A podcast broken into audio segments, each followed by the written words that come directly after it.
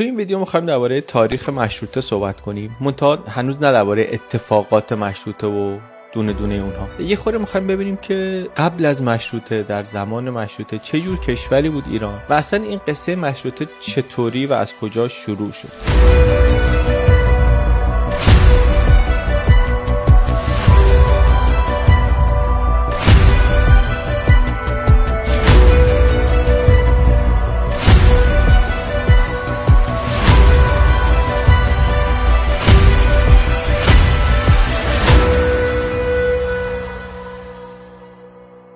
ایران کشوریه که در طول یک قرن دو تا انقلاب توش اتفاق افتاده دو تا کودتا توش اتفاق افتاده یه جنگ هشت ساله توش اتفاق افتاده. تو همون قرنی که تازه نصفش جنگ سرده که اونم در همسایگی ایرانه و در نصف دیگرش هم دو تا جنگ جهانی اتفاق افتاده که تو هر دوش ایران تلاش کرده بیطرف بمونه و نشده و زخمهای زیاد و عمیقی روی ایران گذاشتن که زخمهاش ماندگار هم شده. یه همچین قرنی بوده برای ایران قرن بیستم. و اینطوری که بهش فکر کنیم واقعا واقعا عجیبه. از همون انقلاب مشروطه هم شروع میشه در ابتدای قرن و بعد اینطوری فکر کنیم بهش که وقتی پدران و مادران ما داشتن انقلاب می‌کردن در 1357 70 سال فقط از مشروطه میگذشته. یعنی ما بعد از 70 سال دوباره در ایران یه انقلابی داشتیم. یک نگاه هم به تحلیل انقلاب 57 اینه که اصلا این ادامه حسابای تصفیه نشده و مسئله های حل نشده انقلاب مشروطه بوده که خیلیاش همچنان مسئله امروز جامعه ایران هم هستن. برای همین اگر برگردیم ببینیم در مشروطه دنبال چی بودن و بعد نگاه کنیم به اینکه امروز جامعه چی می‌خواد یک شباهت ها و یادآوری های خیلی گویایی توش پیدا می‌کنیم. و باز احتمالا فکر کنم برای همین هم هست که ما بعد صد خورده ای سال هنوز درباره مشروطه صحبت می‌کنیم. نه فقط به خاطر اینکه خودش اتفاق مهمیه بلکه از جمله به خاطر اینکه اون دردی که مشروطه می‌خواست دوا کنه انگار درده هنوز با ما هست و هنوز نتونستیم چاره با دوامی براش به کار ببندیم حداقل. برای همینم من دوباره دلم خواست که برگردم و تاریخ مشروطه رو مرور کنم. عمیق و دقیق هیچ وقت نخوندم ولی خب در طول سالها ریز ریز خوندم. الان می‌خوام که دوباره برگردم و بهش فکر کنم و خب طبق عادتی که الان اینجا داریم اون چیزی رو که می‌خونم و می‌بینم و به نظرم می‌تونم که تعریفش هم بکنم برداشت خودم رو میام برای شما هم اینجا تعریف می‌کنم. اگر که علاقه باشه که فکر می‌کنم باشه. منتها خب تاریخ مشروطه رو قبلا خوندیم. یعنی تو مدرسه خوندیم اصلا. و اگرم علاقه داشته باشیم مثلا به تاریخ یه اندک علاقه اگه داشته باشیم بعدا احتمالا کم و زیاد یا خوندیم یا شنیدیم دربارش. برای همینم من اینجا شروع نمی کنم با سیر اتفاقات. سیر اتفاقات هم یه وقتی میگیم. ولی اینجا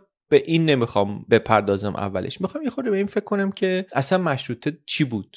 دنبال چی بود؟ کی بود؟ کی بود؟ نه دقیقا فقط از نظر زمانی کی بود بلکه تو چه دوره ای بود؟ در چه دنیایی بود؟ قبلش چی بود؟ از کجا آمده بود؟ بعدش چی شد؟ اون موقع دورور ایران چه خبر بود؟ اطراف ایران چه خبر بود؟ در نزدیک؟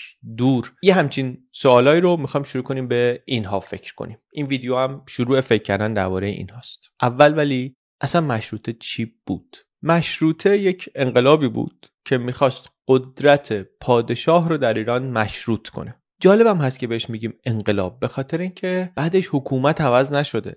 قبلش سلسله قاجاری است بعدش هم سلسله قاجاری است. حتی شاه هم عوض نشده. همون مزفر شاه سر جاش مونده. فقط قرار شده بعد از انقلاب مشروطه یه مجلسی باشه و قانون اساسی باشه و ادالتخانه ای باشه و یک شکلی به شکل امروزی تری از تفکیک قوا. شاه بمونه اما اونطوری که بعدا مصدق انگار که مثلا بیانش کرد اولین بار سلطنت بکنه حکومت نکنه. یعنی چی؟ یعنی نتونه هر کاری که بخواد بکنه. قدرتش مطلق نباشه. قدرتش مقید بشه. قدرتش مشروط بشه. از این نظر میشه انقلابی بیشتر از اینکه شبیه انقلاب فرانسه بشه یا شبیه انقلاب آمریکا بشه شبیه اتفاقی که در انگلیس افتاده بود قبلترش. پادشاهی سر جاش مونده بود ولی پارلمان آمده بود قدرت پادشاهی رو مشروط کرده بود. بر همینم بهش میگیم مشروطه.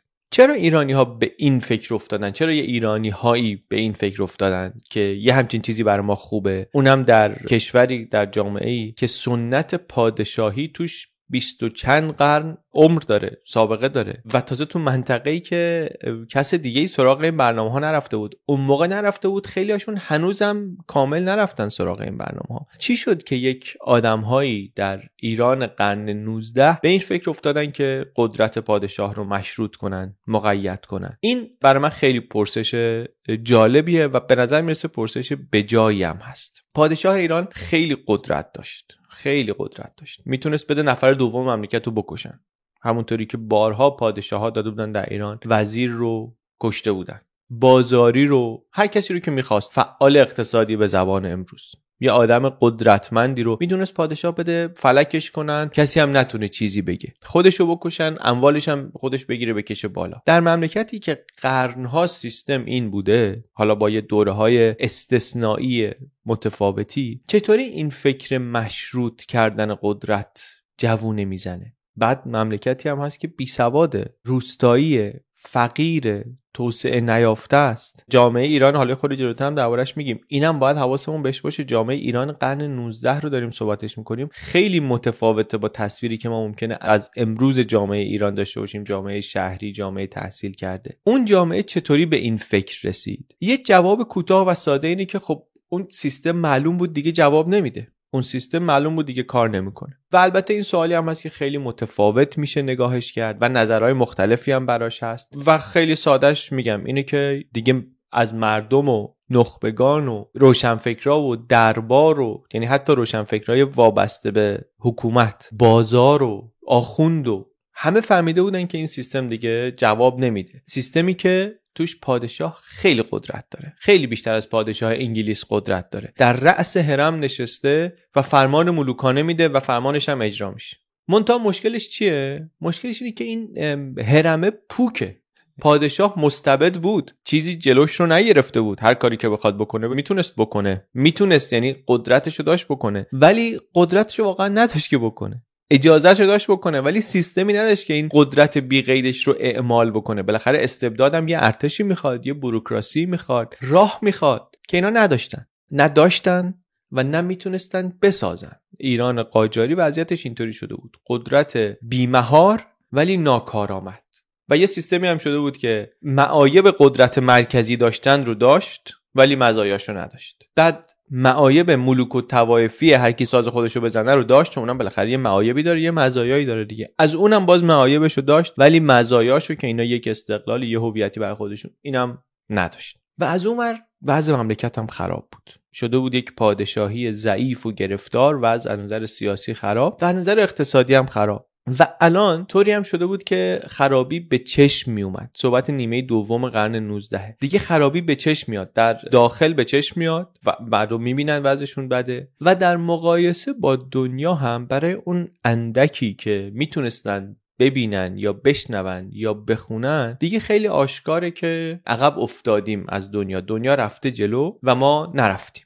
درباره اینکه این اولین خواسته های مشروطه در ایران خواسته قانون خواسته اینکه یک قیدی برای قدرت شاه بزنیم برای قدرت بزنیم یه نظمی سامانی به امور بدیم از کجا اومده؟ این یه مقدار دوارش بحث هست یعنی از کی شروع شده. اما اصل متوجه این عقب افتادگی شدن به نظر میاد از جایی اتفاق افتاده که ایران در برابر روس شکست ابتدای قرن 19 هم ایران در برابر روز شکست خورد منجر شد به اون قراردادهای گلستان و بعدم ترکمانچای قبلش هم البته در چالدوران که شاه اسماعیل صفوی شکست خورده بود برگشته بود یه مقداری قصه به امکانات نظامی بهتری که عثمانی‌ها داشتن که خب یه نشونه ای از همین فاصله فنی دیگه فاصله ای که افتاده بود بین ایران و عثمانی و در واقع بین ایران و بقیه دنیا. اما تا بعد از اون و همه قرن 16 قرن 17 اینطوری بود که یه بار ایران می‌برد مثلا یه بار عثمانی می‌برد. یه دفعه روس ها جلو می اومدن یه مقدار می‌گرفتن یه مدتی بعد ایران مثلا اونا رو عقب می‌زد. تو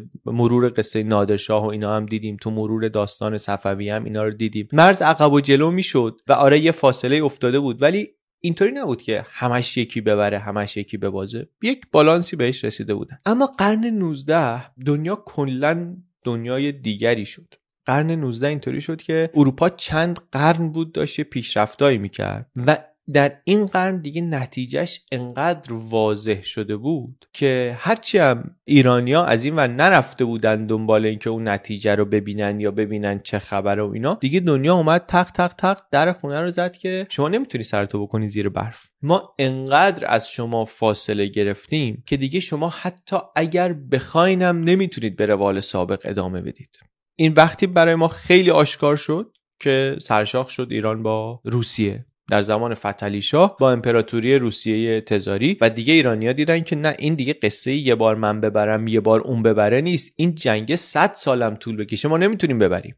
صد بارم ما با اینا بجنگیم شکست می‌خوریم. فاصله خیلی زیاده. بعد روسیه هم اینطوری نیست که مثلا گزارش افتاده باشه اینجا که. روسیه همسایه شمالی ایرانه و الان یک امپراتوری فوق العاده قدرتمندیه و تو این جنگا اومده مرز خودشو با ایران تا عرس آورده پایین. دفعه بعد معلوم نیست کی بیاد چی بخواد. ما هم نمی‌تونیم جلوش وایسیم. بعد فقط هم اونا نیستن که. الان ایران داره برای انگلیس مهمتر میشه. از جمله به خاطر اینکه سر راه هند انگلیس نمی‌خواد راه روسیه که داره قوی میشه به هند باز بشه از طریق ایران. ایران قاجاری هم می‌دونیم بین سه تا امپراتوری عثمانی هست که حالا یه مقدار ضعیفتر این موقع ولی بالاخره هست. روسیه همسایه قدرتمند شمالی انگلیس هم اونطوری که اون موقع معروف بود می‌گفتن همسایه قدرتمند جنوبی ایران. اولین واکنش ایرانی هایی که متوجه این شکاف بین ایران و روسیه و در واقع ایران و اروپا ایران و غرب شدن این بود که خب ما تو جنگ شکست خوردیم و وقتی تو جنگ انقدر فاصله داریم در امور نظامی انقدر فاصله داریم پس مشکلمون رو هم همینجا باید حل کنیم. باید بریم قشونمون رو بهتر کنیم. از آموزش سرباز تا تجهیزات نظامی. مشکل اینجاست پس راه حلم همینجاست. اینجا اسمایی که ما بیشتر میشنویم از این دوره مثلا عباس میرزا ولیعهد ولیعهد فتلی شاه شاید به خاطر اینکه نیروی نظامی ایران هدایتش با ایشون بود. ایشون بعد از شکست در برابر روسیه میاد مثلا بررسی می‌کنه که چی شد ما یه همچی شکست بدی خوردیم مقایسه می‌کنه قشون ایران رو با روسیه تجهیزات نظامی ایران رو با روسیه و می‌بینه که خب مقایسه خیلی واضحه دیگه. نیروی نظامی ایران اصلا نیروی نظامی تربیت شده نیست ایران ارتش نداره که. جنگ که می‌شد ایلات میآمدن برای ایران شمشیر می‌زدن. همین ایلات وقتی هم که میاد کسی در جنگ شمشیر می‌زنه خب قدرت داخلی هم در اصل دست این میاد دیگه. نیروی نظامی ایران ایلیاتی بود. شیوه جنگ و استراتژی و طرح و نقشه و اینا نداشتن. دشمن مثلا در محدوده دیدشون میومد حمله می‌کردن. خیلی هم انگار با هم هماهنگ نمی‌کردن. یهو یورش میبردن. حالا اگه مثلا اون طرف جمعیت زیاد بود نیرو زیاد بود اینا می اومدن عقب. اگه کم بود ادامه می‌دادن می‌رفتن جلو. جنگاشون یک همچین حالی پیدا کرده بود. توپخانه و تجهیزات درست حسابی اینا نداشتن. لباس یکسان نداشتن. ارتش مثلا ایران لباس یکسان نداشت. یونیفرم نداشت. چکمه نداشت. نقشه نداشتن که بدونن مثلا الان کجا هستن دشمن کجاست تا کجا می‌خوان برن برنامه اینطوری بخوان بریزن. انبار برای علوفه نداشتن. سر مرز که مثلا اسباشون رو بتونن غذا بدن. برای همین میگن اردو کشیشون پاییز بود و بهار بود که نیازی نباشه علوفه انبار کنن تو مسیر بتونن اسبا بچرن. بعد جنگ و چطوری کی اداره می‌کرد کی فرماندهی می‌کرد؟ یه سری میگن از دربار میآمدن که این نیروهای ایلیاتی رو هدایت کنن. بعد اینی که از دربار میومد انقدر خدم و حشم می‌خواست که اصلا اداره کردن خود بزرگوار یه برنامه ای بود. تریاکش میزون باشه قلیونش رو بیار زغال و بیار منقل و بیار که همینطوری رو اسب نشسته اراده کرد بتونه تریاکش رو بکشه. با یک همچین نیرویی و با یک همچین شرایطی و با یک همچین مثلا فرمانده های ایران رفته بود به جنگ روسیه تزاری. روسیه تزاری که اولین قدرت اروپایی بود که ناپلون رو شکست داده بود. جلو ناپلون تونسته بود بگیره. داستان این جنگ ها باشه برای جای دیگه ای که بسیار بسیار جنگ مهمیه در تاریخ ایران. ولی اون چیزی که اینجا به دردمون می‌خوره اینه که عباس میرزا بعد از اینکه این شرایط رو می‌بینه و مقایسه می‌کنه میگه خب ما خیلی واضحه که باید تغییر بدیم و اینطوری نمیشه ادامه داد. شروع می‌کنه تماس گرفتن با دشمنان اروپایی رقبای اروپایی روسیه. با ناپلون صحبت می‌کنه برای اون نامه می‌نویسه. از انگلیس کمک می‌گیره. برای دفع شر روسیه میره در واقع سراغ یه کسی که زورش به روسیه برسه و از اون کمک بگیره. این این الگوه این اتفاقیه که در طول قرنهای بعدم مدام در ایران میفته گروه های مختلفی چه از دولتی ها و چه از روشنفکرها. برای اینکه بتونن در مقابل روسیه امپراتوری روسیه تزاری و بعدا اتحاد جماهیر شوروی مقاومت کنن و مقابله کنن میرن سراغ انگلیس. یا حالا بعدتر میرن سراغ آلمان یا میرن سراغ آمریکا. اینو قشنگ می‌تونیم تاریخ قرن 19 و تاریخ قرن 20 ایران اینو ببینیم. عباس میرزا هم همینطوری شروع می‌کنه. عباس میرزای ولیعهد فتلی شاه که دفتر و دستکش کجاست دیوانش کجاست؟ در تبریزه. با کی مشورت می‌کنه؟ کیان توی اون دیوان که عباس میرزا تحت تاثیرشونه یا فکراشون روی این دوره تاثیر داره میرزای بزرگه. میرزا ابوالقاسم قائم مقامه. قائم مقام فراهانیه. اینا میان پنج نفر رو میفرستن انگلیس برای تحصیل. اولین گروه محصل های اعزامی هستن به اروپا. دو نفر برن تحصیل نظامی کنن. یه نفر پزشکی یه نفر بره فنون اسلحه سازی یاد بگیره یه نفر بره چاپ یاد بگیره. بعدا مثلا می‌بینی زمان مشروطه 100 تا روزنامه منتشر منتشر میشه چاپ اینطوری آمد توی ایران. این آدما حالا داستان دارن سرگذشت بسیار بسیار جالبی دارن. هم چطوری رفتنشون تو اون دوره پول از کجا اومدنشون مذاکراتشون. بسیار ماجرای جالبیه. یک لینکی توی توضیحات می‌ذاریم. یه پادکست فارسی قصه این محصلا رو کامل تعریف می‌کنه. اما نکته اینه که بیشتر ایده های اصلاحی عباس میرزا برای تقویت قشون نظامی بود. یعنی چون نیروی نظامی روسا رو دیده بودن برنامه و اصلاحاتی هم که داشتن برای همین تقویت نیروی نظامی بود. خیلی انگار متوجه این نبودن یا به این فکر نمی‌کردن که شما نمیشه فقط یه جزئی رو ببری جلو مدرنش کنی و تغییرش بدی و بعد مثلا پیشرفت کنی. روسیه اگر همچین نیروی نظامی داره برای اینه که اون پشت یه ساختار کم و بیش قانونمندی هست. تزار هست امپراتوره ولی مدل حکومتش فرق داره با سلطنت زل الله در ایران. ولی خب اینطوری فکر نکردن و مستقیم رفته بودن برای نوسازی قشون بیش از هر چیز دیگری. عباس میرزای ولیعهد خیلی زود در چهل و چند سالگی از دنیا میره. منتها حرکتی که زمان ایشون شروع شد حرکت مهمی بود. به جز اون نوسازی نظامی در تبریز دارالسلطنه دارالحکومه درست شد. پایتخت در تهران بود. ولی ولیعهدن در تبریز یک دفتر و دیوانی داشت. و اینجا اونجایی که آقای دکتر طباطبایی سجاد طباطبایی میگه که یک بخشی از نخبگان ایرانی اینجا شروع کردن به تجدد خواهی فکر کردن و دنبالش رفتن. تو این کار میگه این دفتر و دیوان تبریز نقشش مهمه. ما یادمون باشه چرا اینا داریم میگیم؟ ما می‌خوایم ببینیم مشروطه دنبال چی بود و مشروطه به نظر می‌رسه یه خواسته روشنش این بود که شاه سلطنتشو بکنه و کار حکومت کار دولت کار وزارت به زبان اون موقع ازش جدا بشه. و به نظر می‌رسه فکر این که سیستم باید عوض بشه اینطوری بشه همین جاها از نظر زمانی و نظر مکانی هم همین جا یعنی در تبریز شروع کرد در سر این نخبه های دیوانی ایران شکل گرفتن. و همین محصلی هم که رفتن اروپا همین آدمایی که رفتن عثمانی اینا بعدا و در دهه های بعد کمک کردن به شکل دادن به این ایده که ما باید دولت رو از حکومت و سلطنت جدا کنیم. اون کار خودشو بکنه اینم کار خودشو بکنه. البته خب این ایده که ارزان جلو نرفت. حالا جلو رفت نرفتش هم کلی بحث توش هست. ولی قائم مقام جونشو سر همین داد.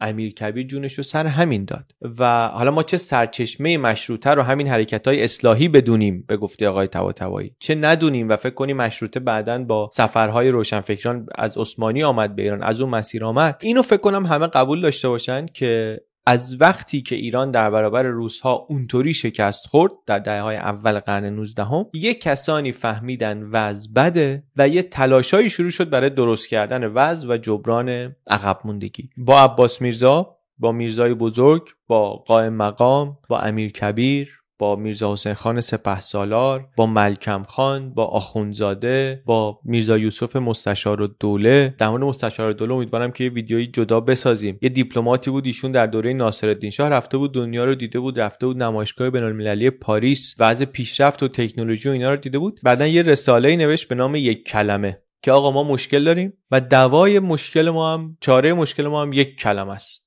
قانون.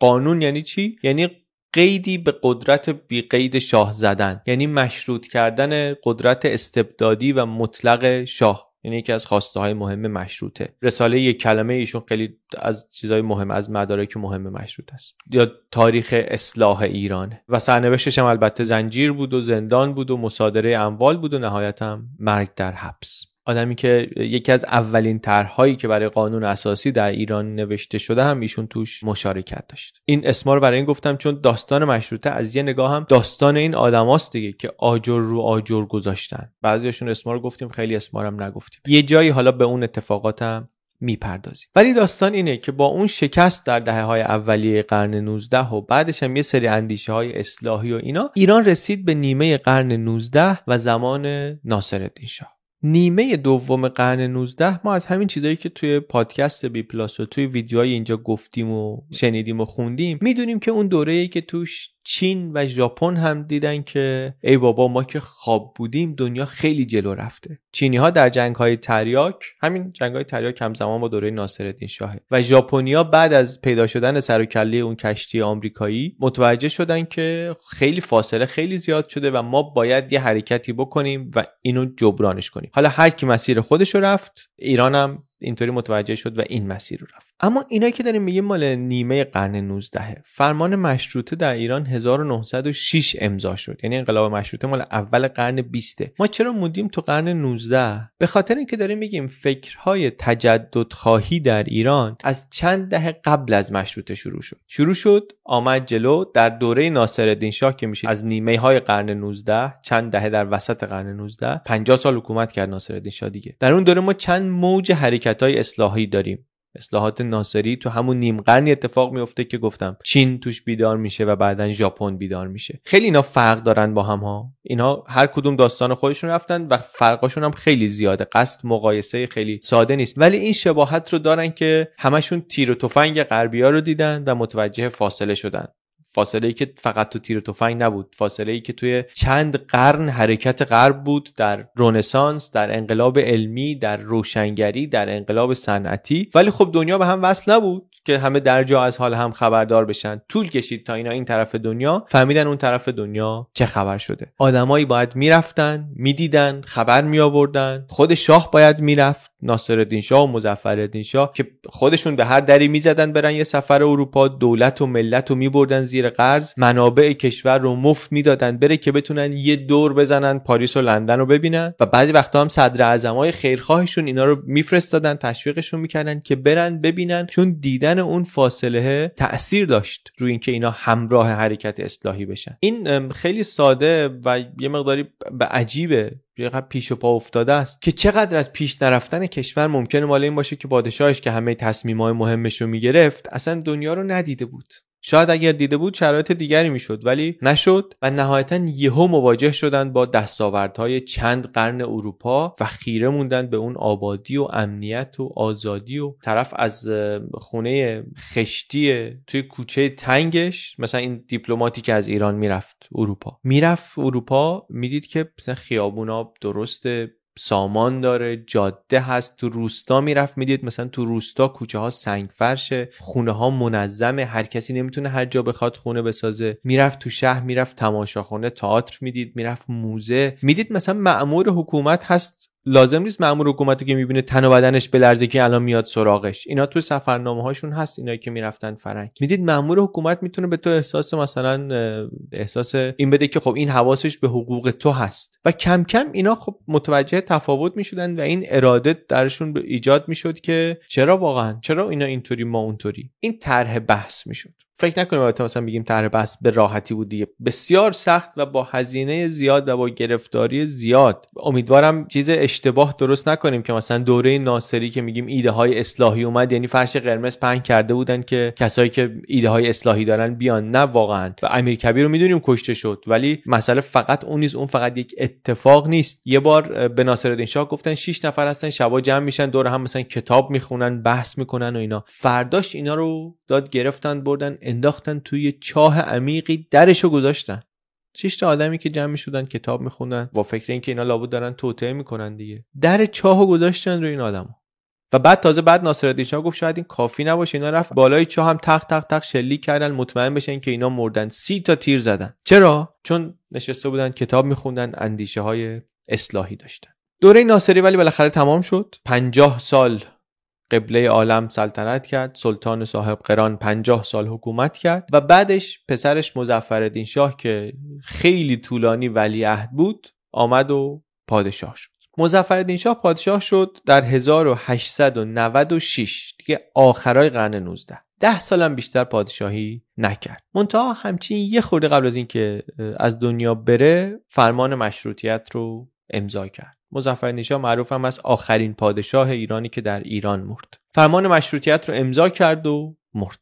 منتها قبل از اینکه امضا کنه یک مقدار اون طرفتر دنیا یک اتفاق بسیار مهمی افتاد.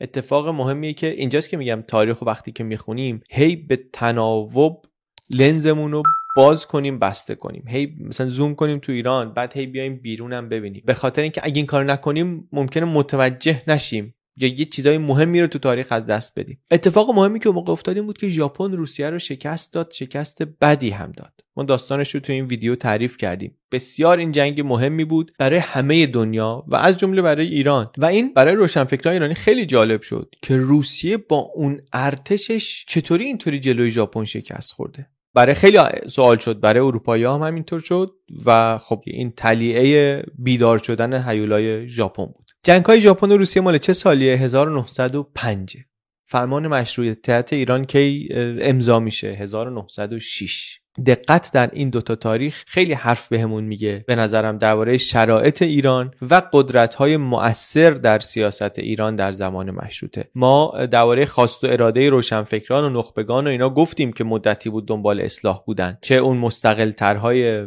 اروپا نشین یا روشنفکرای اروپا رفته چه اون روشنفکرها و نخبگان درباری که دنبال تغییرات بودن. اما خب اینا همه بازیگرای صحنه اینا نیستن. اینا هستن دیگرانی هم هستن. خود جامعه هست.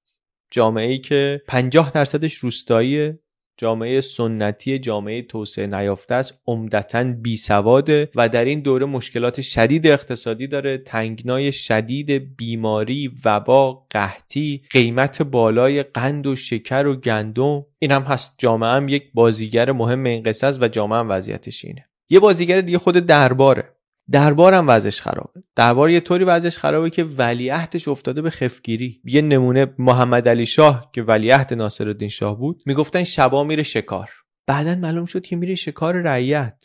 این کشاورزایی که میآمدن جنساشون رو تو شهر میفروختن شبا که داشتن برمیگشتن این با چند نفر دیگه می‌رفت تو راه خفتشون می‌کرد. پولشون رو می‌گرفت.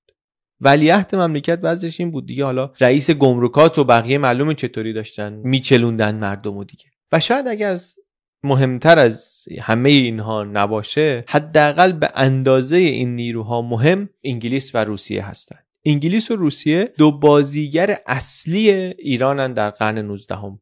به گفته خیلیا حداقل نظر خارجی که هیچ هیچ کی به اندازه اینا نیست. خیلی جاهای دیگه هم البته اینا اینطوری هستن. ولی در ایران واقعا خیلی چیزا دست این دوتاست. اینم اگه ندونیم به حواسمون بهش نباشه ممکنه که وقایع سیاسی اون روز ایران رو یه خورده اشتباه بفهمیم. من گاهی فکر می‌کنم یه ریشه این که جامعه ما خیلی سخت میپذیره که یک اتفاقی در ایران بیفته نقش خودش رو سخت میپذیره. چه وقتی که می‌خواد یه کاری بکنه چه وقتی می‌خواد به گذشته نگاه کنه که مثلا چه کارهایی کرده یا چه خوب یا بد چه کارهایی کرده خیلی سختشه که نقش خودش رو ببینه و بپذیره. هم جامعه هم حکومت سخت میپذیره این رو. حواله میدیم همه واقعا به قدرت های خارجی. و این شاید یه مقدار ریشش تو همین وضع خاص ایران باشه در قرن 19 وضعی که مستعمره نیست کشور مستعمره نیست رسما. ولی شاهش همون شاهی که گفتیم خیلی قدرتمنده هیچ کی هیچ قیدی هیچ نهادی دستشو نبسته. همون شاه برای ساده ترین کاراش باید با روسیه و انگلیس مذاکره کنه. شکار می‌خواد بره تو محدوده این؟ چون اینا محدوده دارن دیگه. باید با اون یکی چک کنی که مثلا مشکلی نباشه. دونستن این و بهش فکر کردن در پشت